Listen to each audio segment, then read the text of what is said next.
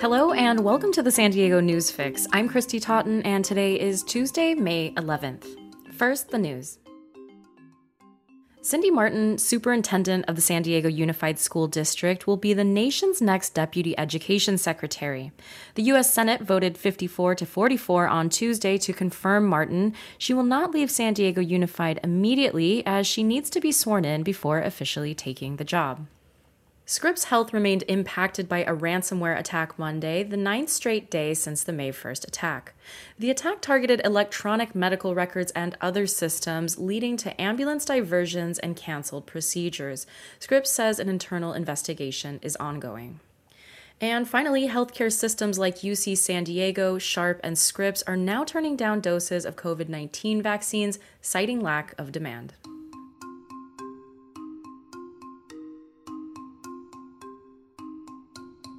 For the past 25 years in San Diego County, if you applied for welfare benefits, you'd also be subject to surprise home inspections. The program was called Project 100%, and the goal was to cut down on fraudulent claims.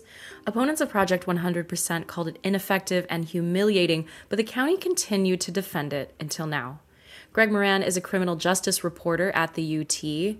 Greg, let's talk about these searches. You wrote that they took place without warrants, without judge oversight, and with no evidence of wrongdoing. What would happen during a search? Um, you know, a couple things. They had kind of a standard procedure.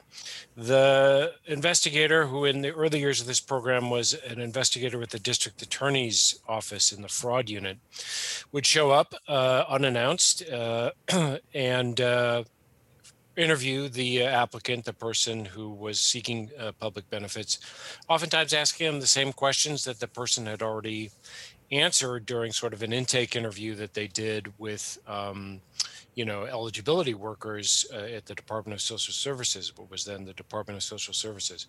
So I'd ask a few questions, go over some things, and then ask for permission to do what you know they called a walkthrough of the home or a home visit it was basically a search of the premises. Then they would uh, either uh, sometimes they would have the person show them, you know, where their closet is, and uh, but a lot of times uh, the way it was described to me, they would um, assemble the people who lived in the residence, the uh, adult uh, and any children, and and kind of keep them in the living room, and then go through the entire house um, or the apartment, and that included looking in everything and everywhere drawers, closets, medicine chests, um, refrigerators, uh, drawers, uh, all kinds of things, uh, ostensibly looking for evidence or indicators that um, the person had lied on their application and therefore was committing some, some kind of benefits fraud. Why was this program established to begin with? I mean, was there a lot of fraud going on at the time? You know, it's interesting. There's kind of a national context and a local, and the national context is is that this was uh, program started a year after the 1996 uh, welfare uh, reform bill that uh, Bill Bill Clinton signed when he was president, the, the welfare to work law, which tried to reinvent or recalibrate welfare into a uh, uh, you know less time period and and frankly more onerous experience. It had a work requirement. It lowered some of the benefits payments and things like that. That in itself was sort of a product of really about 15 years or so of demonizing um, people who were receiving public benefits. Uh, Ronald Reagan's infamous welfare queen uh, trope uh, had really dominated the discussion over um, public benefits for many years. So after that national law passed locally here, there was a lot of concern about, oh, uh, there's an enormous amount of fraud in our um, welfare uh, uh, uh, benefits programs. Um, at the time, really, and I was a reporter at the paper then, um, you know, a lot of that was focused on, oh, there are a lot of illegal immigrants in, in, who come over into the country and they tap into our benefits, and, and that's a big fraudulent thing. So there's just a lot of foment over well, okay, we'll we'll we'll provide welfare to people, but we're gonna it's gonna be efficient. Uh, you know, we're gonna keep a level eye on it, and we're really gonna look out for fraud. The ironic thing is that you know really the economy was doing quite well at that time uh, in America, and welfare fraud and, and welfare business had actually been declining for several years when the county put this program in in 1997. So it's kind of a reaction to sort of a, a generalized sense that the uh, that people were getting away with um, uh, things with with fraud uh, when it came to accessing public benefits, not just welfare but uh, food stamps and Medi-Cal and things like that, um, and that this was a way to somehow um, you know stop that or or slow it. So, advocates have been fighting this for the past 25 years, including the ACLU. What have been some of the main criticisms of Project 100%? You know, there have been several, right? I mean, the obvious one is that it was a violation of your constitutional rights. It was an unwarranted search of your of your home without. Uh, you, know, you have to remember that this was these were people who simply applied.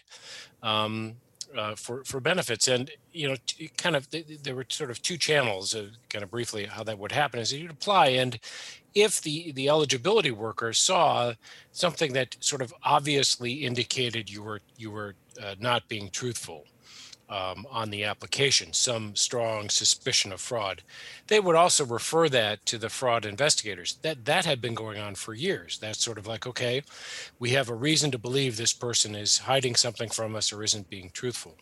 Project 100 took that and then expanded it to anybody who applied. So so you had kind of two two baskets. One, you had people who were being investigated because there was a reasonable suspicion or a probable cause that they were committing a fraud. And then there was everybody else for whom there was absolutely no indication on the application or anything that they had done that that would give uh, reasonable uh, or probable cause that that they were committing a crime. They also got this home visit search. So the the criticisms were it was illegal. Uh, and more than that, it was humiliating, that it was uh, demeaning to people uh, who were seeking help from that they were legally entitled to, to be treated to a home search by a badge carrying uh, peace officer from the district attorney's office who literally went snooping through all of their material possessions, you know, uh, and that and that it was both you know, objectionable in a humanistic kind of way, but mostly that it was not, it was legally unwarranted. And, and there were two lawsuits over the 24, 23, 24 years that this program was in effect, um, both brought by the ACLU that sought to overturn it and, and both uh, failed in the courts. How often do they actually find fraud during one of these home searches? Well, that, that's an interesting question. And that was one thing uh, that uh, there was a, a, report in 2014 so this is about 15 16 years into the program that the uh, uh, a, a, public interest law firm uh, had put together um, critiquing the program. And, and one of the main findings of that was for many years the district attorney's office had been exaggerating the effectiveness of this program by saying that they had averaged about 25% every year of all the applications that came in. They had intercepted essentially uh, and found them to be fraudulent and therefore had saved the county several hundred thousands of dollars every year.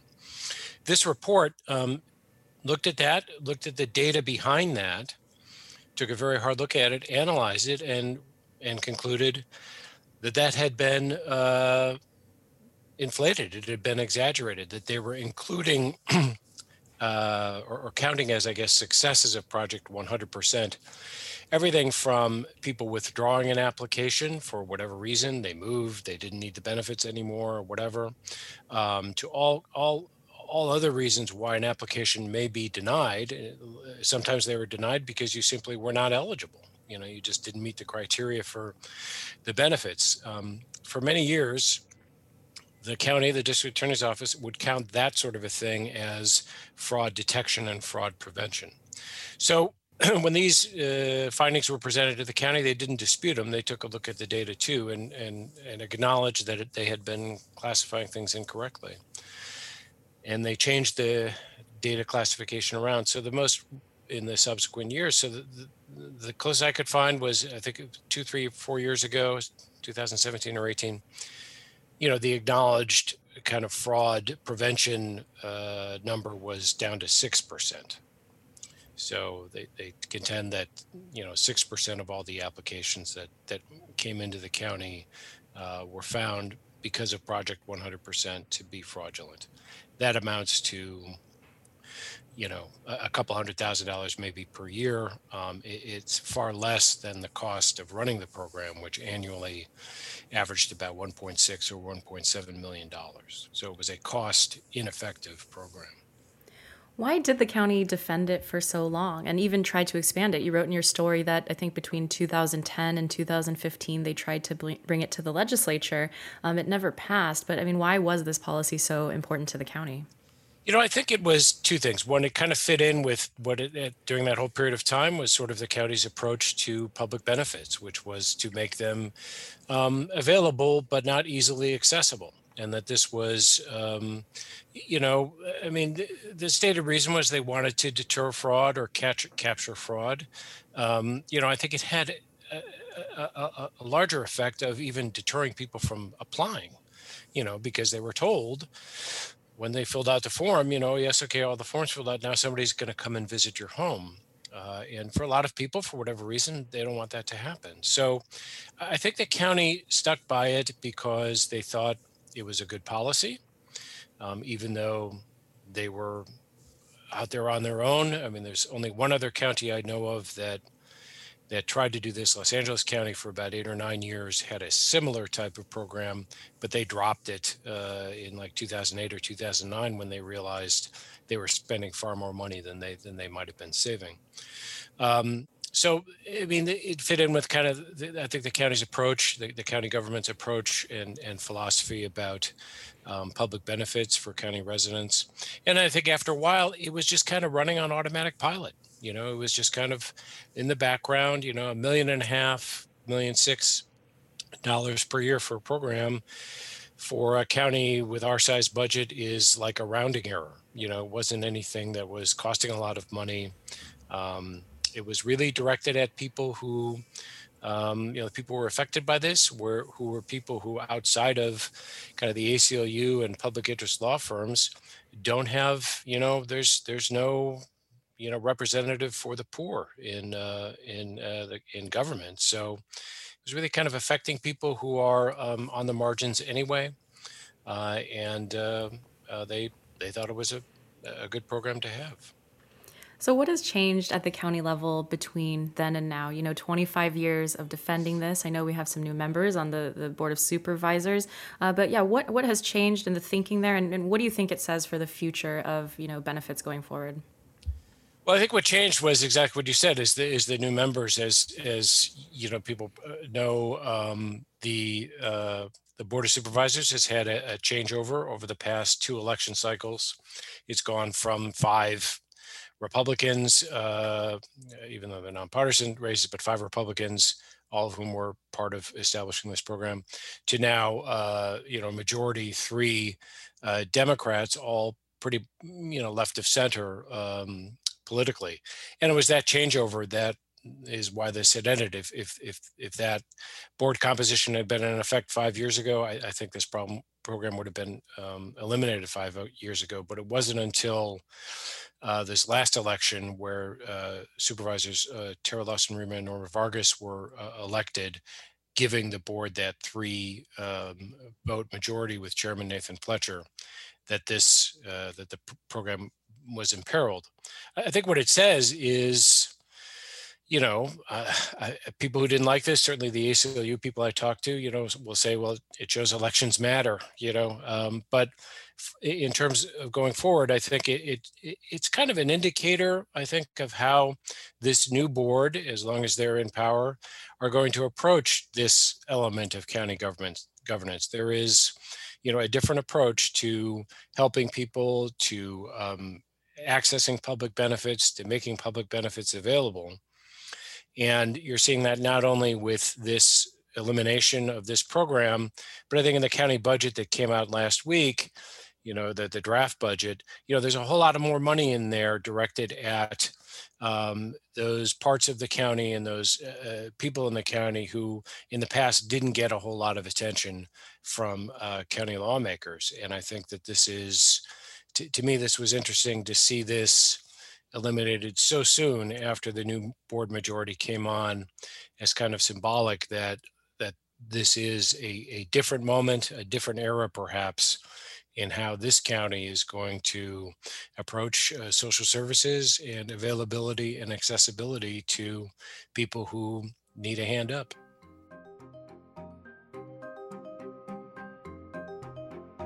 You can find these stories online at san diego union tribune.com. I'm Kristy Totten, host of the San Diego News Fix. Thanks for listening.